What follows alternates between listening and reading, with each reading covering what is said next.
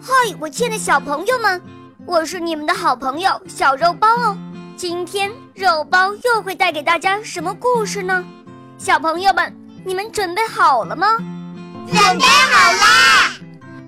那么我们的故事就要开始喽。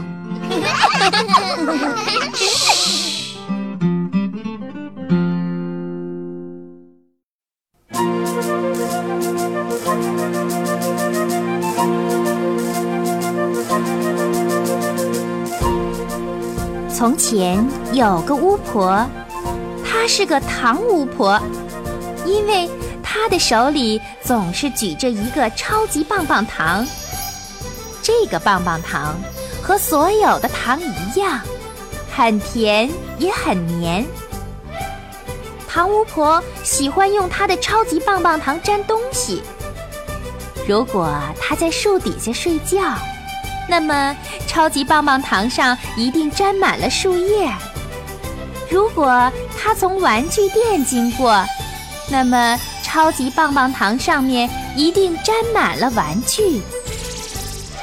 这一天，一个小女孩蹦蹦跳跳地从糖巫婆家门口走过，糖巫婆马上用棒棒糖粘住了小姑娘，把她举到半空中。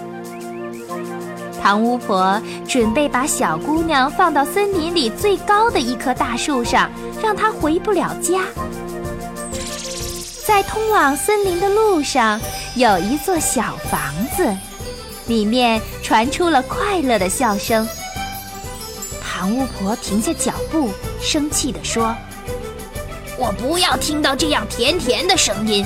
世界上只有我唐巫婆才应该是甜的。”糖巫婆又用棒棒糖去粘小房子，把小房子举到半空中，房子里的人一齐叫起来。他们呐，是一群正准备到野外游玩的男孩子。糖巫婆决定把小房子也放到最高的大树上，让小房子像鸟窝一样卡在树杈里。糖巫婆举着棒棒糖走过一条小河。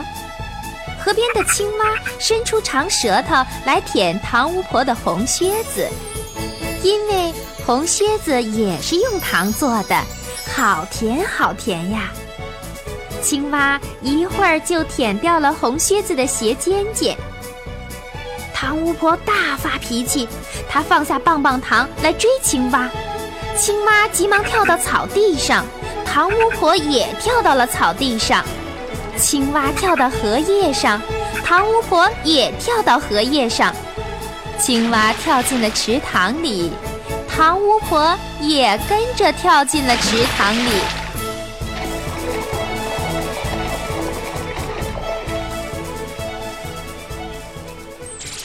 糟了！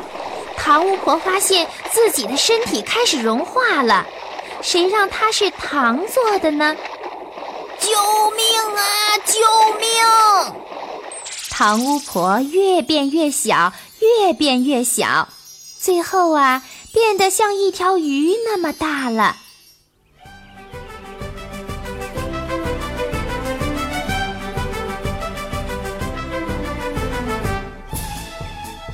别着急，我们来了。